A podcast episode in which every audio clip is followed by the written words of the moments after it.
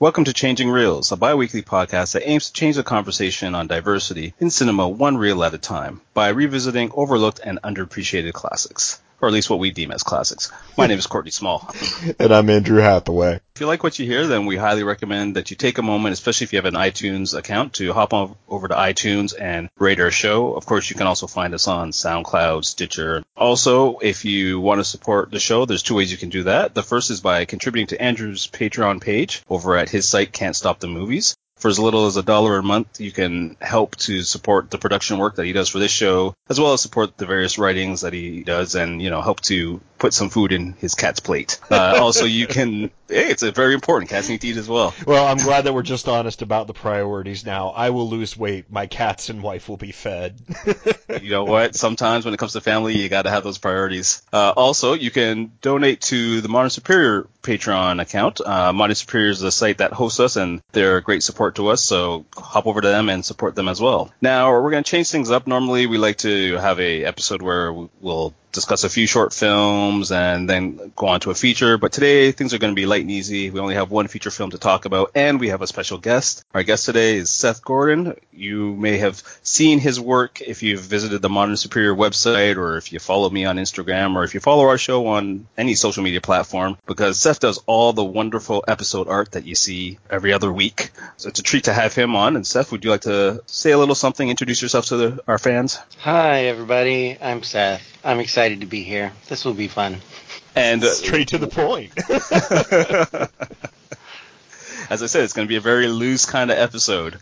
So that's great. Uh, so Seth, what's going on with you? How are you feeling today? I'm feeling pretty good. Thanksgiving was pretty awesome time with the family. Got to see a lot of people I didn't expect to see, and for all the running around, it, it was more relaxing than I, I thought it was going to be. Even though the weeks since then have been a lot of like catch up for work and everything, everything I'm working on right now is really exciting, including watching our uh, feature again to get ready for this podcast. And uh, I've only uh, been on one other podcast before, but incidentally, I think that actually started a conversation between Andrew and I that led to our video game discussion and sort of led to here also, which is pretty cool. It did. I, I am trying to remember because.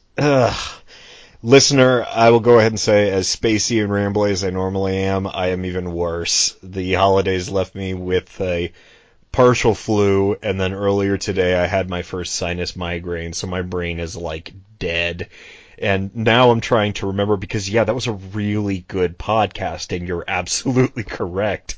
I wish I could remember more details, but uh, I can death. tell you it it was uh, Brad Carney's game design podcast, and uh, the episode had something to do with communicating game rules to the player or player agency or something like that. I, f- I forget the exact topic, but it was a good time. I'll make sure to dig it up so that we can include it in the show notes and that there will be a more concise, direct listening experience instead of my, oh God, why is my brain not letting me remember this? There's going to be a lot of that today. So outside of the digital art that you do, Seth, you're also into game design? Yeah, I'm, I'm working on one project at the moment, which is called The Boy Who Stole the Sun, which uh, Andrew's uh, producing with me, and that project's been kind of going in slow motion for a long time, just because working on a project alone just has a you know has a lot of challenges. But but this fall, getting into implementing gameplay and moving toward alpha, getting a vertical slice of features put together so that the uh, whole experience can be evaluated and see if it uh, functions as intended, that sort of thing.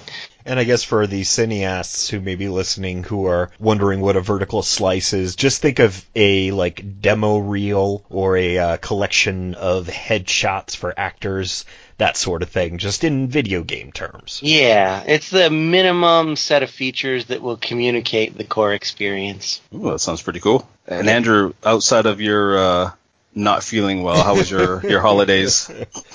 Uh, well, that's most of it. There was, and I, it pains me to say this because I closed our last episode with Kristen Lopez when we discussed Hush, saying that, you know, when I hit $100 on the Can't Stop the Movies Patreon, I haven't hit it yet, but you, listener, could be the lucky contributor, that I would pay her back for what she feels Zack Snyder owes her for Sucker Punch. In that time since, I have watched Justice League and I do not think I have felt more phenomenally crushed in my heart and soul coming out of a movie than I was with Justice League. There's a lot of complications, a lot of uh, who did what, when, and where. Uh, I'm just going to go ahead and say screw Joss Whedon. I hope he stays away from anything I like for the rest of my life, if not the rest of his, because hopefully I'll outlive him. But considering how I've been feeling, that's kind of a tall order. Um, other than that, just trying to figure out how to concentrate on writing when you've got the flu or sinus headaches, and obviously no writing when you've got a sinus migraine. So, any tips are welcome. Wow, you know, I'm still trying to get over your Justice League review because I, I haven't seen the film, but I know you're a big Zack Snyder fan, so to hear the disappointment is, is shocking, especially because some of the people I've talked to have said it's not as bad as they thought it was going to be. but, you know, and that was actually considered high praise.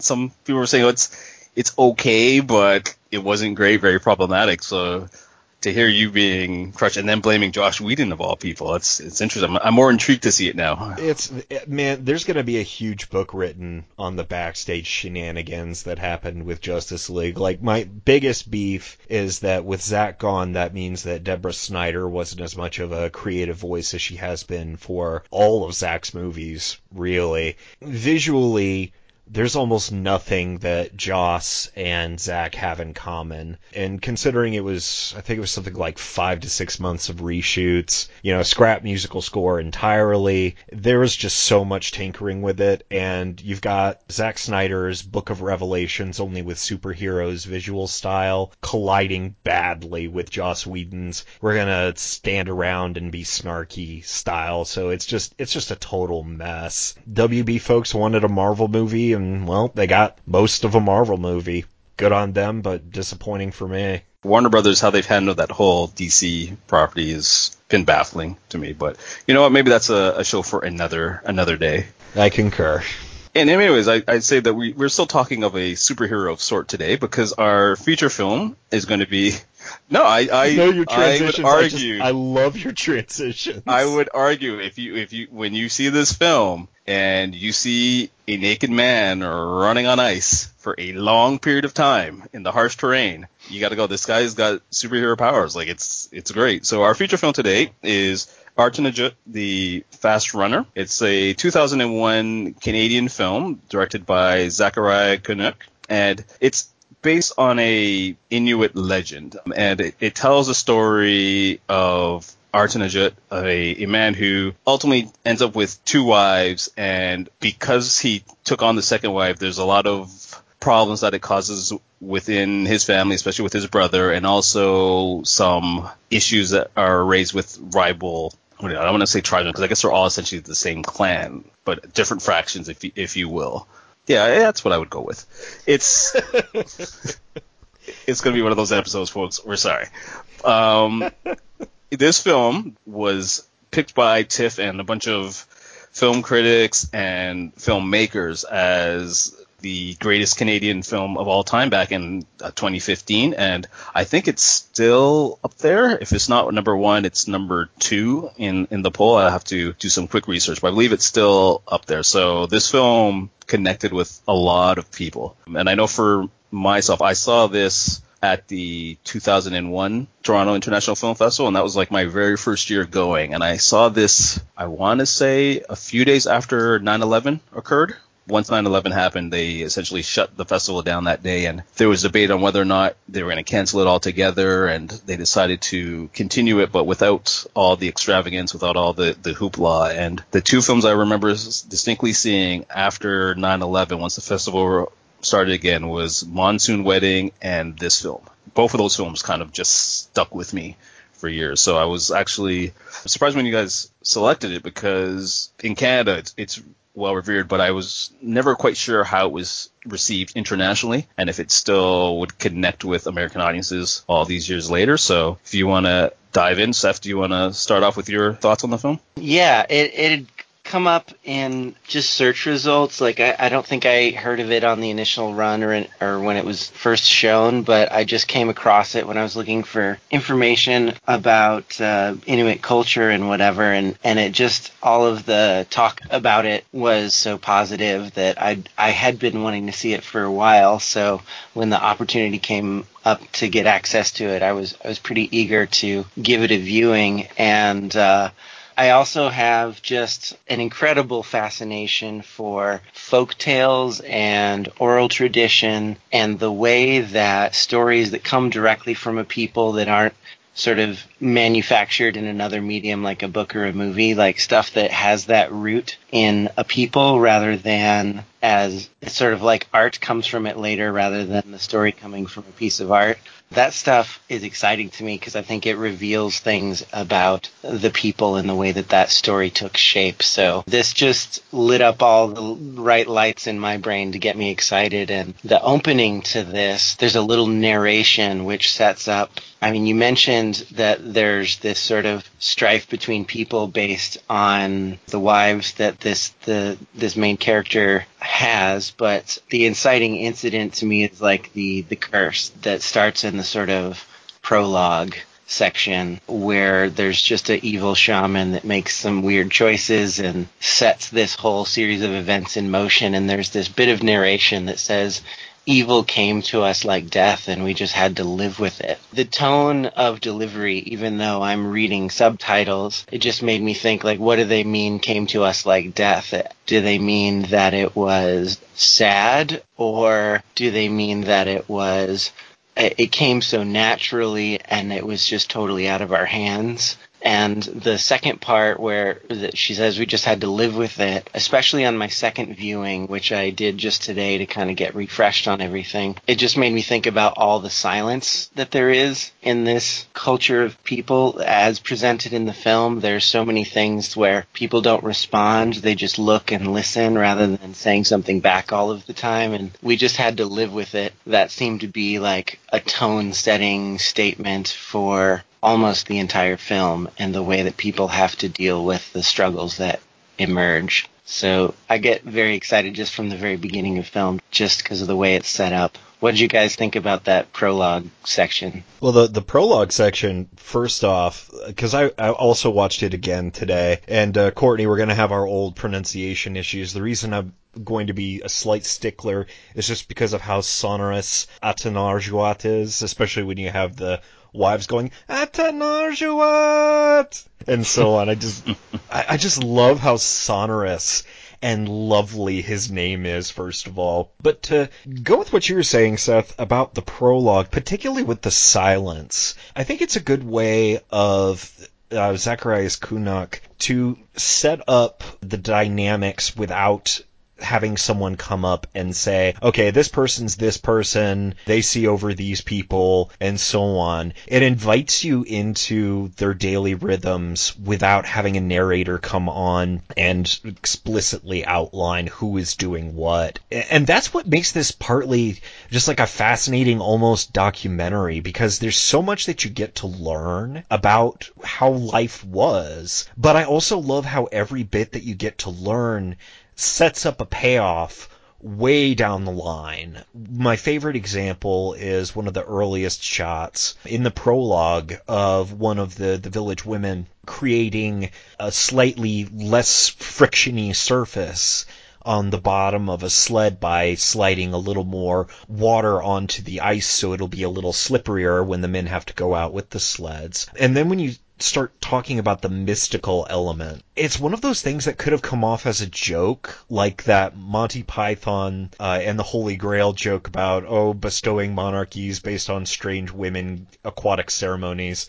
I'm a horrible film nerd by not getting the quote exactly, but th- this intro with the mysterious evil force that kind of comes in and guides the people toward who their next leader is going to be. It's like you have this underlying hostility at first between the different families in this clan, but then you have something so otherworldly come in and basically say, no, we have to codify this hostility. This hostility needs to be actually part of our clan culture. And the fact that they seem so helpless in the face of it, that this is something that they just have to learn how to accept. That's when you're reading, especially of the, uh, you know, the evil came in like death. You know, in modern wise, we've got so many medical ways to stave off death, but this isn't modern times. It's so uniquely of its moment. So it just seems like everyone accepting that evil is going to be there and just feeling powerless against it for so long. There's also this element that I think is like a, a, a kind of dichotomy set up between those people who feel like they need to take control or to contrive control over their own group of people and those who are patient and wait to see what happens next before they respond. And that sort of patience seems to be the weaker force in any one given moment, but it also sets up these people as like they're the better listeners. They have relationships that last you know, the people that are loyal among the quiet side of the family or the tribe, they can overcome great difficulty with more grace than the side that is constantly taking control. And even though they kind, both sides kind of stick together, there's eventually mutinies and murder and whatever that takes place among those who are taking control j- against themselves. Like they just need to do whatever they can to keep control. It's almost like the evil that comes in sees that they want control and is like has its opportunity to rule for a while because that desire for control is there. Yeah, and one of the things, your point about the desire for control, I, I, found fascinating about this film is that you could say the people in both families that are, I guess, what we would consider the patient ones, they do their best to try and keep the peace even mm-hmm. though they see the stuff that Oki is is doing and how the power I guess was his father that took it illegally, if you will. Um, yes. And how Oki's now trying to exert his own power and and hopefully succeed his father. But it's fascinating where there's times where a fight is about to break out, but then they remember we're all one people. We rely on each other to survive, to live, and this violence is not us. So they'll they'll always have that little step back, and then even someone like Oki will know whose buttons he can push further. He can go after one person, but then be like, oh, but this other person's much stronger, so I need to be a little hesitant. There's a very Shakespearean aspect to the way how this story unfolds with the, the various families and who's betraying who and who's waiting for their moments. And I, I thought it, it played effectively throughout this entire film as a little aside, there's another interesting aspect. Andrew was talking about just getting to see the rhythm of their daily life, and there's this thing that was occurring to me as as someone that doesn't have any experience in even the modern day version of that culture. I've I've never been to that part of the world, and I've never seen it for myself outside of this the, what's shown in this movie. There's a sense of like wonder and privilege in getting to see this totally other culture's way of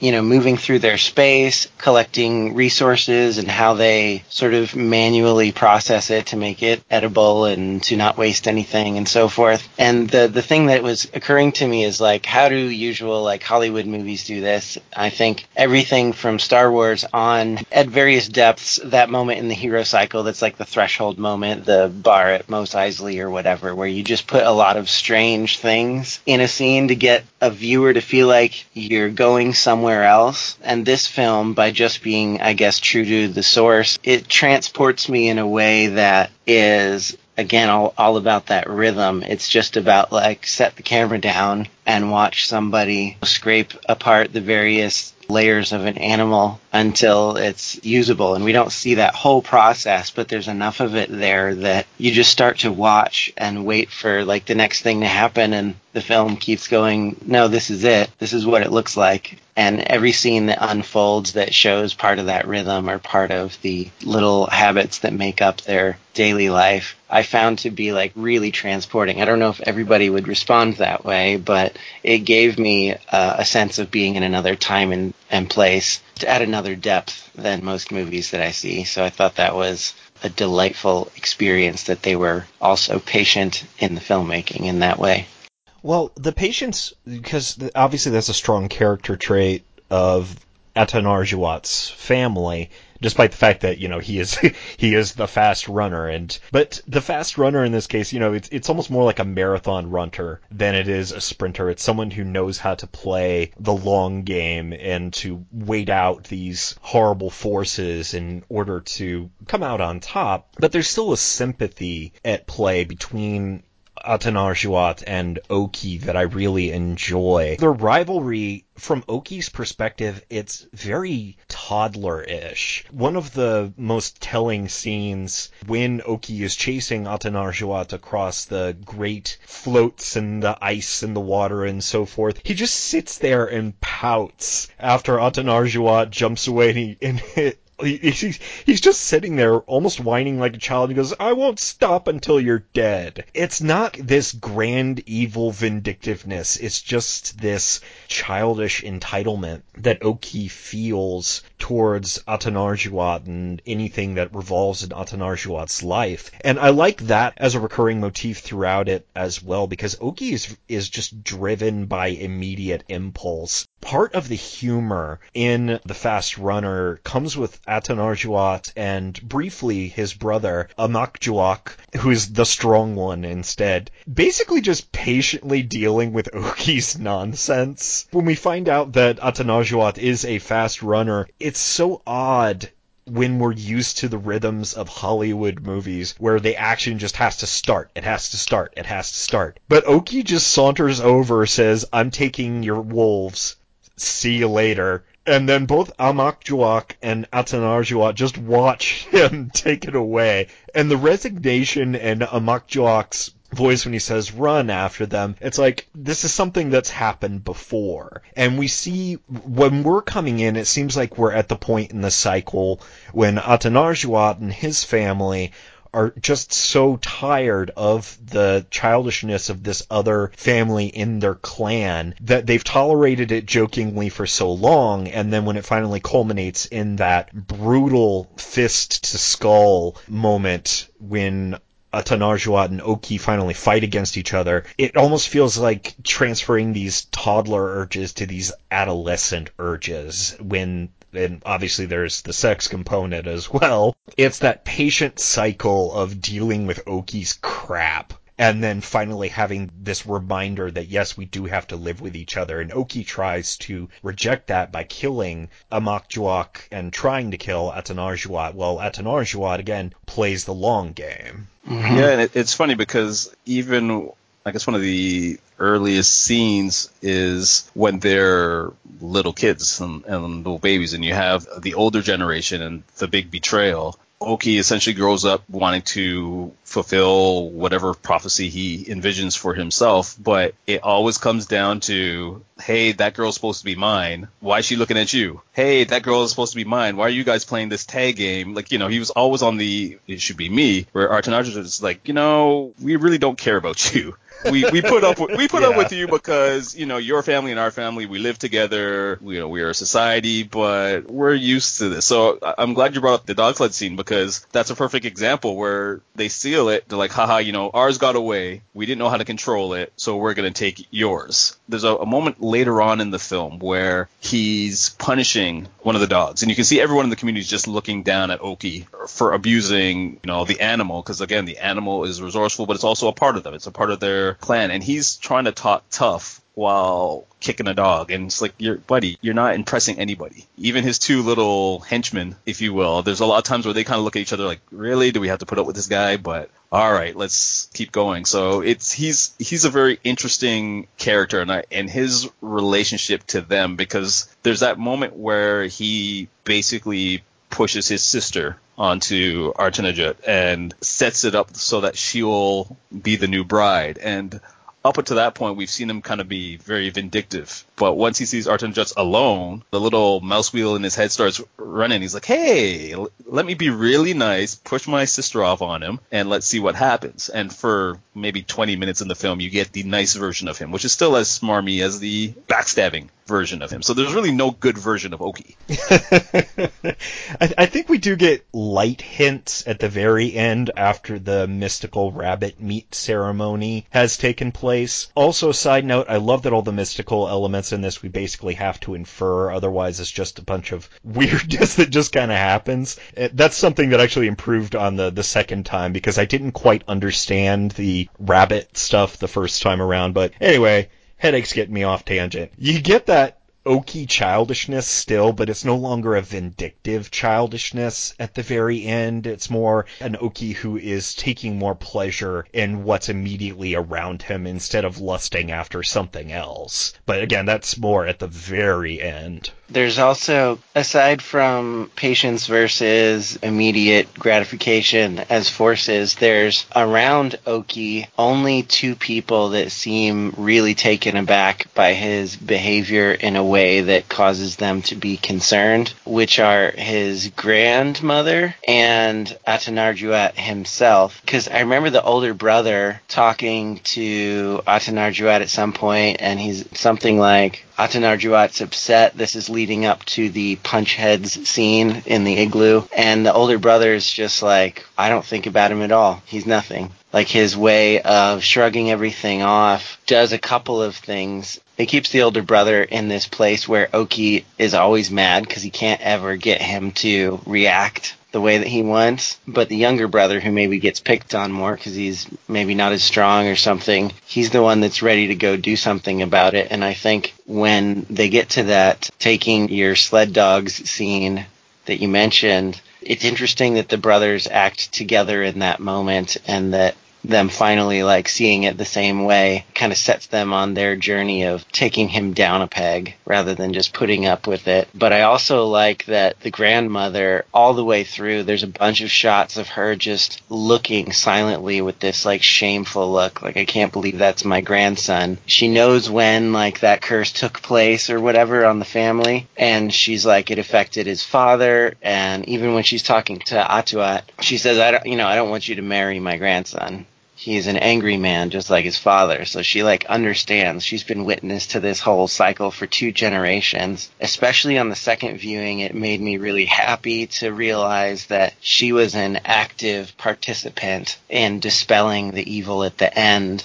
And then the sort of like coup de grace moment where she banishes the remaining evildoers permanently from their group, which even Atuat, who's maybe the most forgiving person in, in the group, one of them anyway, is almost in shock when they cut to her. She's like, I can't believe this is happening. I think that magnified the moment in a place where the grandmother's says that she's forgiven them all, but that she has to cast them out in a place where every human being is an asset. Everything is a resource to keep everyone alive. That the evil that they've done is a big enough deal now. And it's seen for what it is by everyone and not just her. And now it's the right moment to say, you've done enough bad that it's better for everyone if you go your own way in life now whatever good you can do is so much smaller than the bad that we have to cut you loose now. That was a, a pretty big moment, especially on the second viewing.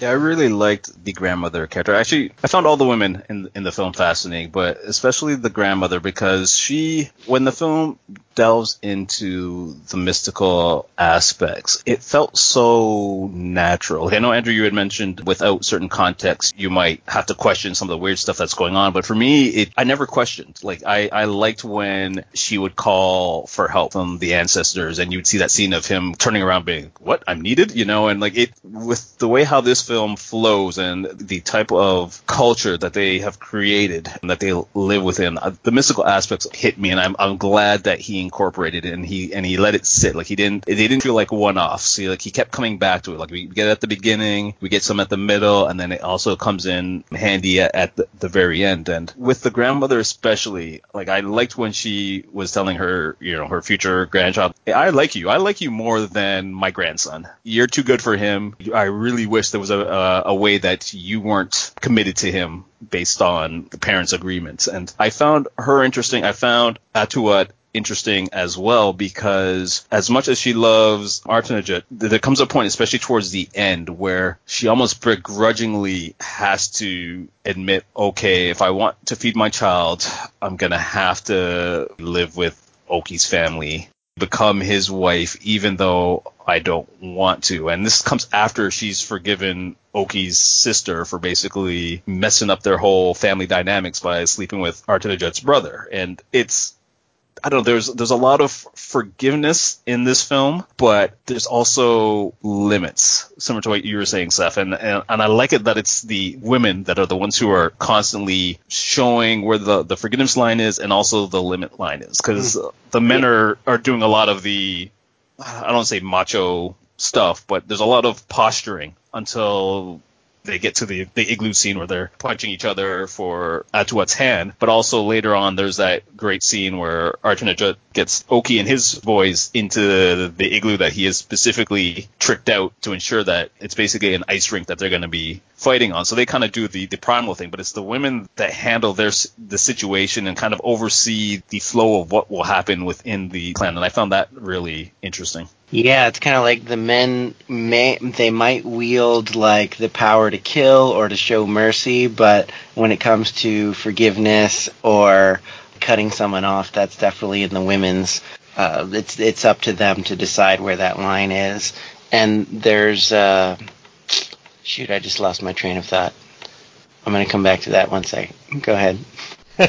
well, I was going to say that with the mystical elements, they're more, if you removed them from this context, like if you were just trying to explain the mystical elements to someone, they'd probably sound really funny.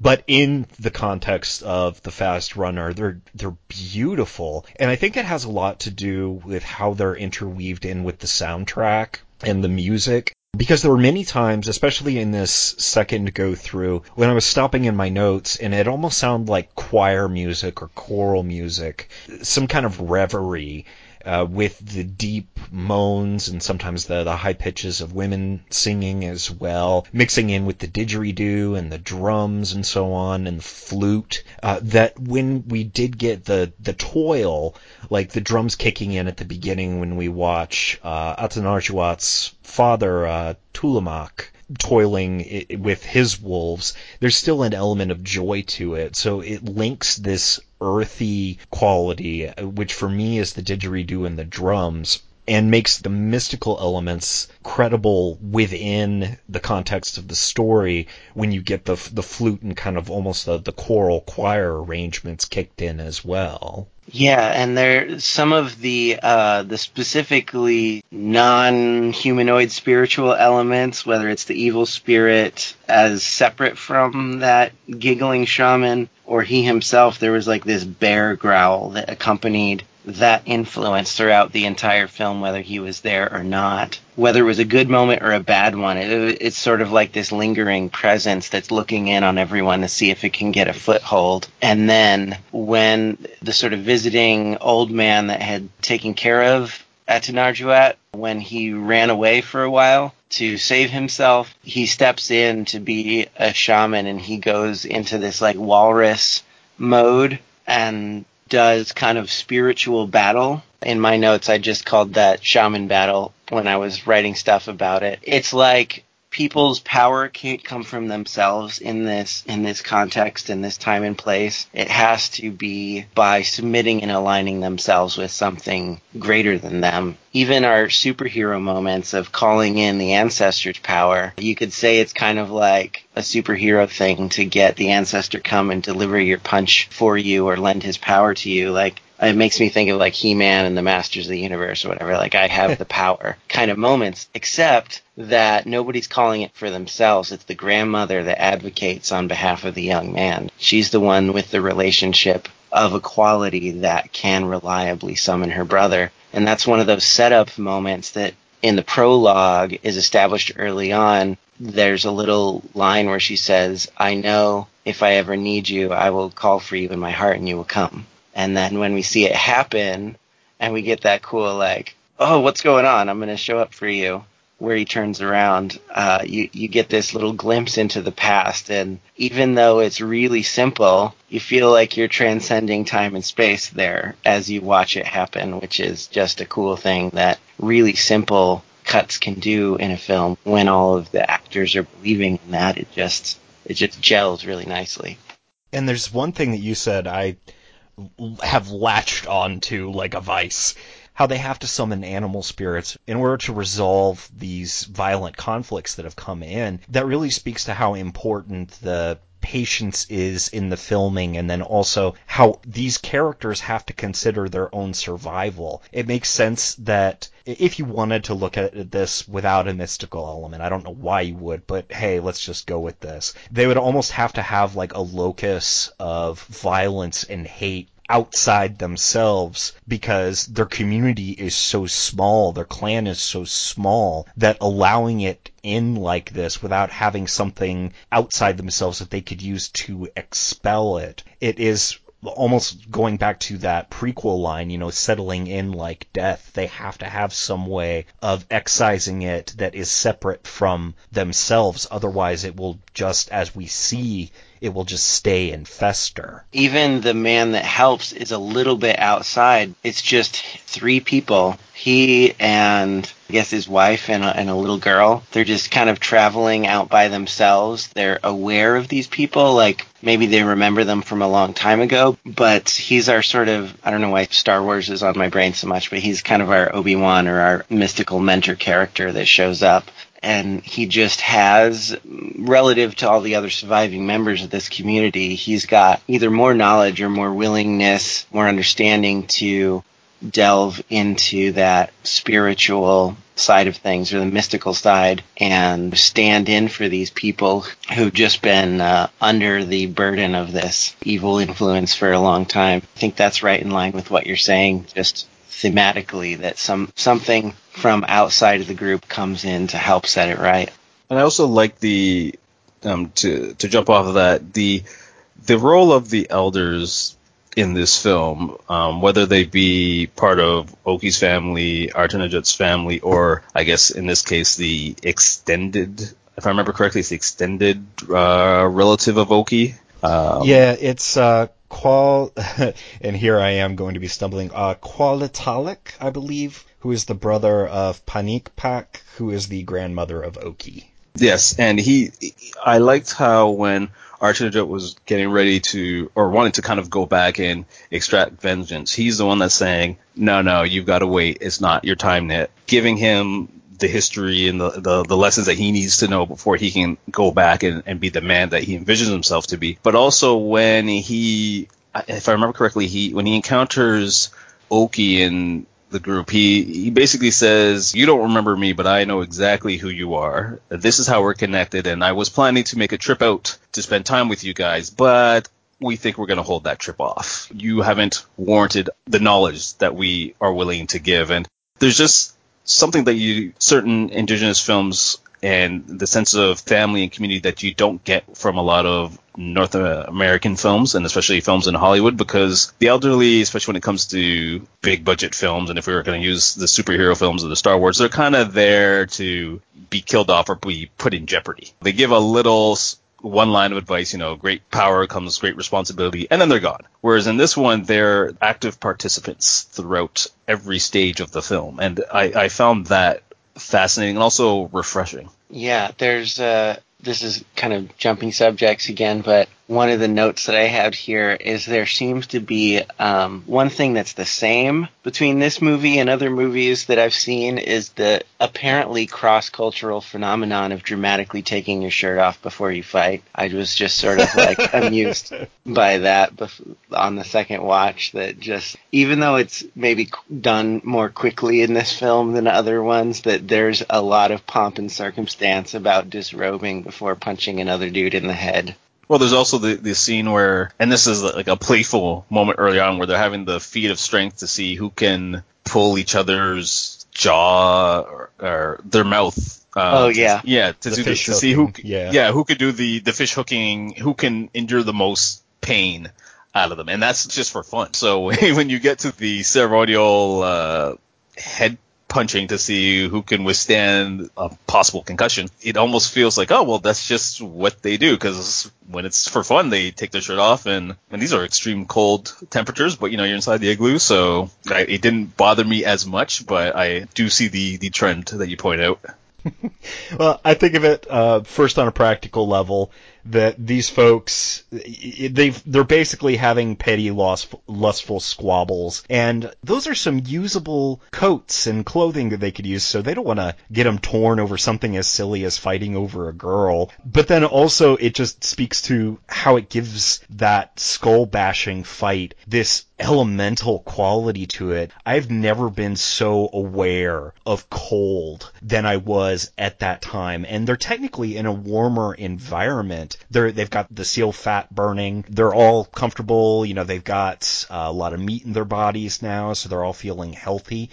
And just the thunk of the closed fist on the temple. And speaking again to Oki's tantrum, I mean, Oki gets the first hit and he still ends up losing. But th- the thunks on the soundtrack of fist to temple and then body to ice, they just chill me so thoroughly. You wouldn't have had probably as much of an impact if they were, say, in their full coats and so on. So, you know, there's the practical reasoning, you know, why ruin a good coat? But then there's also just this immediate elemental reasoning of it's one body versus another, may the best man win. And uh, when the final blow is struck there, and Oki falls down and goes into seizures, and it looks like he can't breathe, you're just like, did he straight up kill that guy? Them some powerful ancestors, you know. It was, it, yeah. It just it was kind of set up that Atanarjuat was not a great physical being aside from his ability to move quickly. So like,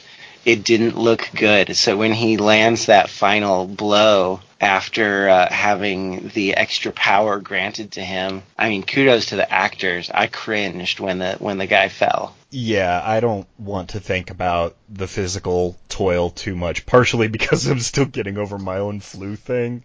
But but we're, we're also talking about the physical toll that the performers clearly took here. I was not a huge fan of The Revenant, the movie that finally got Leo DiCaprio his acting Oscar, and I'm hmm. glad that I have the fast runner to point to now. There was so much about The Revenant that just kind of felt gimmicky and I hate using that word with my criticism. So, you know, you could go and look up my whole review where I managed to get through it without saying gimmicky. But it, it just it just feels like something performative for show. And, mm-hmm. and obviously, you know, we're watching a movie. There is going to be some sense of heightened realism or heightened surrealism, heightened man versus elements, whatever. But here it's woven so well that when Atanarjuat and Oki disrobe to fight, it feels like it's something that has to happen. It's not them enduring the elements so that they can put out a press release about how hard this was. It is their bodies on display, putting themselves through this trial so that they feel like they earn something, as opposed to, you know, an elongated CGI bear fight. Yeah, and one Yeah. thing about this film that, that I found interesting is that for your example with The Revenant, one of my problems with The Revenant, although I, I didn't mind it for the most part as a film overall, yeah, I don't know. I guess he earned his Oscar by sleeping in a carcass, whatever. uh, you know, hey, if you do what you got to do, I guess. But Can't knock the, The- hustle. Got to do what you yeah, need to. exactly. But the indigenous characters in The Revenant, to me, were like the stereotypical Hollywood savage. Oh They- yeah, you know, I hated that. There was one or two that were nice enough to help him, but for the most part, they were just savages. Whereas here, and I think this is one of the things that I, I like about Zachariah Kunuk's films, uh, is that these are regular people. The environment that they live in and the, and the culture might be different to what we're used to, but the stories of family deceits, betrayal, uh, what have you, is universal. I don't know if you have seen any of his other films, but the last one that he did, the last narrative film he did was The Searchers, where he literally remade um, John Ford's classic western, The Searchers, but from an indigenous perspective. So whereas the searchers in the original version again had the indigenous people as kind of mindless savages, here he does it in a in a way that you're seeing it from the indigenous perspective and he humanizes all the people. Like he still keep the same type of story element. There's still the great search for the missing child and all the hardships that come with it, but he shows that no, no, these are these are people, and I think that's something that Hollywood tends to forget. They've had so many decades of the kind of old cowboy and Indians mentality from yonder that they still bring nowadays. So when you're talking about the Revenant, it immediately took me back to one of those things that I hate that they still do, and I'm glad that we have filmmakers like Zachariah to break that stereotype. There's another fun thing about this movie being made really in culture so that everyone's just normal folks and this how it is is that you get other pieces of their perspective, like the cyclical nature of all things. And there's a couple of things that stand out to me. And I'm glad I've sort of like had read about some of these things previous to seeing the movie because I was able to catch them even on the first watching, which is that their ancestors are not just spirits, but that the spirit of them is recycling through the family. When Atuat is talking to uh, Oki's grandmother, the grandmother calls her little mother. If I understand this correctly, this is literally that you know the grandmother is referring to Atuat as her own mother because she sees the same spirit in them. And then when Atuat has a child, she recognizes the spirit of her husband and call, starts calling him little husband, even though he's like a, several generations younger than her and they align these really well at the end when she has already cast out the evildoers and she's like, Where's my little husband? And they're calling for the child, and he comes toddling into the igloo. And at the same moment, they overplay the mystical sound of his voice saying, Sing my song. And they just visually and with the audio align those things in the same moment. And be- because I had sort of read about this understanding, it clicked really beautifully for me, even on the first watching, that they were showing that cyclical nature. And I think it plays into why the patient side of the family is so patient, is because they know that there's like this renewal, this turning over that doesn't have the same desperation to it as when people that believe that they're sort of locked into this linear existence and they begin and end and they've got to get everything that they can get right now or they're going to lose their opportunity. I think that the perspective of things being cyclical opens up all kinds of possibilities for a patient and peaceful perspective that wouldn't be otherwise acceptable, uh, uh, accessible or feasible in, in an otherwise really harsh and forbidding environment like that. So that's something that really stood out to me and I wanted to mention. And there's one other neat point where Oki's father, right before Oki murders him so that he can be in charge of everything, is still lusting after Atuat and Atanarjuat has been out of the picture long enough that he's like, why can't I just have her? Her husband's probably dead, so it's fine. And his father, who had been part of this curse, still has this element of him that either is almost coming back to normal or just has a little bit of room to it where he still understands kind of the rules of the society. And he says, how do you know he's dead? And Oki's like, there's no way he could survive out there. A man with no clothes on the ice. He just he's he's obviously dead, of course. And then the father says, "His soul is alive. He got away from you, son." Which is also like this. Had Oki been a, an obedient child, he, he that would have been a pretty harsh smackdown of you made yourselves enemies with this guy and you let him get away. Even if he is dead, you can't go and take this woman because his spirit goes on. And it was just like this little moment that for me was almost hopeful the first time when I didn't know what was coming because I was like, okay, things do come around. This guy that's been part of the cycle is starting to come out of it. But I think that's why Oki killed him because he was still firmly in the grasp of this, you know, evil influence. And he was like, uh oh, that's starting to look good. I got to cut that off before it's going to come against me. It's interesting. I took yeah. that scene slightly different because I took the father's warning almost as a sign of the fear within the father. Oki, you've gone out and tried to kill these two brothers, and you haven't been successful, and now you've put our whole standing within this community in peril because you don't know if this guy is dead. You're clearly not the right person to try and kill him. So I took that warning as the you messed up, son. Now we got to play this very carefully. Whereas Oki again was being too blinded by his own ego and his own petulant rage, if you will, that he at that point realizes that he he's never going to be able to impress his father or take his father's throne the proper way. Because mm. uh, he can't do a simple thing of kill these two men that were essentially sitting ducks or sleeping ducks for him. That's how I interpreted that scene, but it is open to different interpretations. Yeah, and I might be reading more into it than is there, but either way, it definitely serves to prompt Oki to take the next dramatic step to make sure that things go his way, even, oh, yeah, I agree. even when he can't. Yeah, I'm split between the two of you. What I'll say as far as Wayans is concerned is that Courtney's interpretation makes the he tripped and fell on his knife a lot funnier in kind of a macabre way because Oki is so inept at everything that even after his father warned Oki to stop being so inept that the best he could come up with was my dad tripped and fell on his knife. Of all the excuses that you can come up with, you're like you're like that's the best you can do. Like you you forget you're in a climate and culture where they have survived harsh elements, um, wild animals and whatnot, and it's like, oh no, he just fell and landed on his knife. Yes. This will surely free me from my guilt. I think he's relying on people's grief t- that they'll be so devastated that they won't care what he said. I don't know. It's if that's assuming that he even thought that far ahead, which is not a sure thing. yeah, uh, knowing Oki, probably not. of that family, it's actually his sister Puja who's I guess has the most brains, or at least knows how to play the various sides. Mm-hmm. Um, and she can entice Atanarjuat's brother to sleep with him, and then when all that comes to a head, run back to her, her own family and be like, "I did nothing," and you know, my husband tried to kill me. I, and people will still believe her. And even when Arjuna comes back triumphant to reclaim his wife and child, at that moment she looks around and she's like, hmm, what are my options?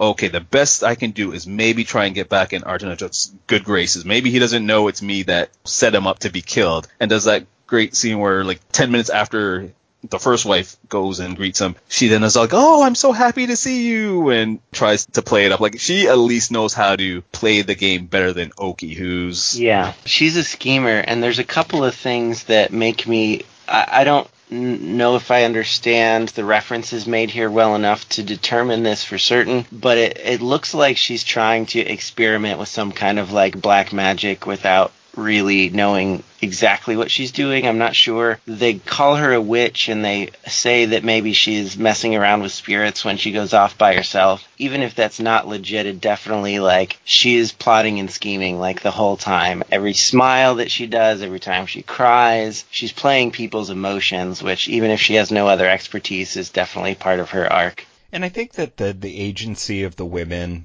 and the fast runner is part of what makes this kind of a cathartic watch considering what we're going through in our current cultural moment, finally, mm-hmm. you know, getting all of these men held to task for their crimes against women and so on, and that the final decision gets to come down to the grandmother who has been sitting there patiently the entire movie, comforting where she can, politely warning where she can, and so on. And it does speak really strongly about how we have to respect the harmony. We have to find some way of recognizing recognizing that yes, we're in a cycle of life. We don't want anyone to needlessly suffer. But I also love that uh, Panikpak, she recognizes the moment where forgiveness isn't enough where there does have to be some kind of punishment uh, or this is just a cycle that will hit a roadblock one more time. And since we as a culture are so fetishistic when it comes to forgiveness that we tend to forget the crime in the meantime, her being such a strong presence throughout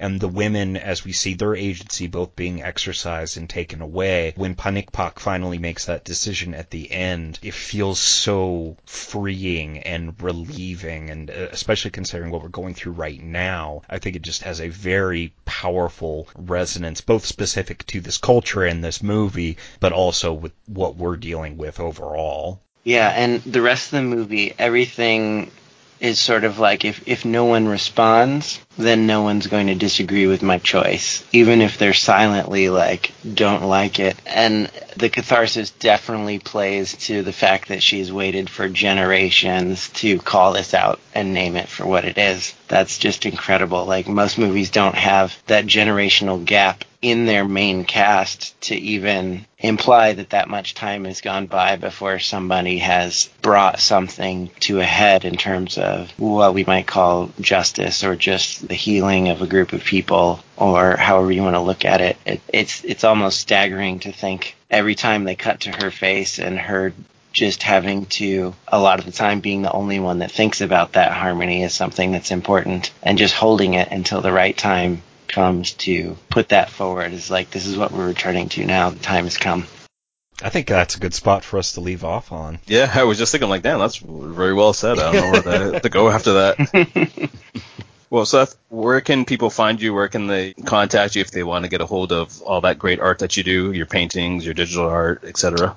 I'm on the I guess the big three social networks Facebook, Instagram, and Twitter. I use SM Gorden, which is spelled S M G O R D E N, on all of those platforms. So if you find me on one, you can find me on all of them. Instagram is mostly art stuff. Twitter, I look at a lot of comic book artists and talk about random stuff. And uh, I think Facebook mostly has art stuff on it too. But yeah, you can find me anywhere and we, we can have a conversation or whatever. Excellent. And Andrew, where can uh, folks find you? Well, there's also Twitter. Uh, I am at Can't Stop Drew. I also monitor our Gmail account, which is changing.reels.ac at gmail.com. You can also, of course, reach me at can'tstopthemovies.com. And as uh, Courtney put it at the beginning, I have a wife and cats to feed. Please consider donating to the Patreon. Excellent. And uh, folks can find me on Twitter at Changing Reels AC. That's our Twitter account. And me personally, you can contact me at Small Mind. I'd like to thank you all for listening. It was a very loosey goosey episode. We'll have it a lot more tighter the, the next time. But just remember, you can change the conversation about diversity in cinema one reel at a time.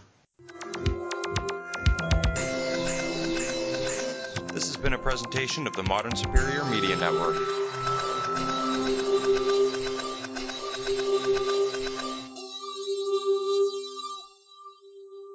Oh, snap, we get to talk Ghost Dog next.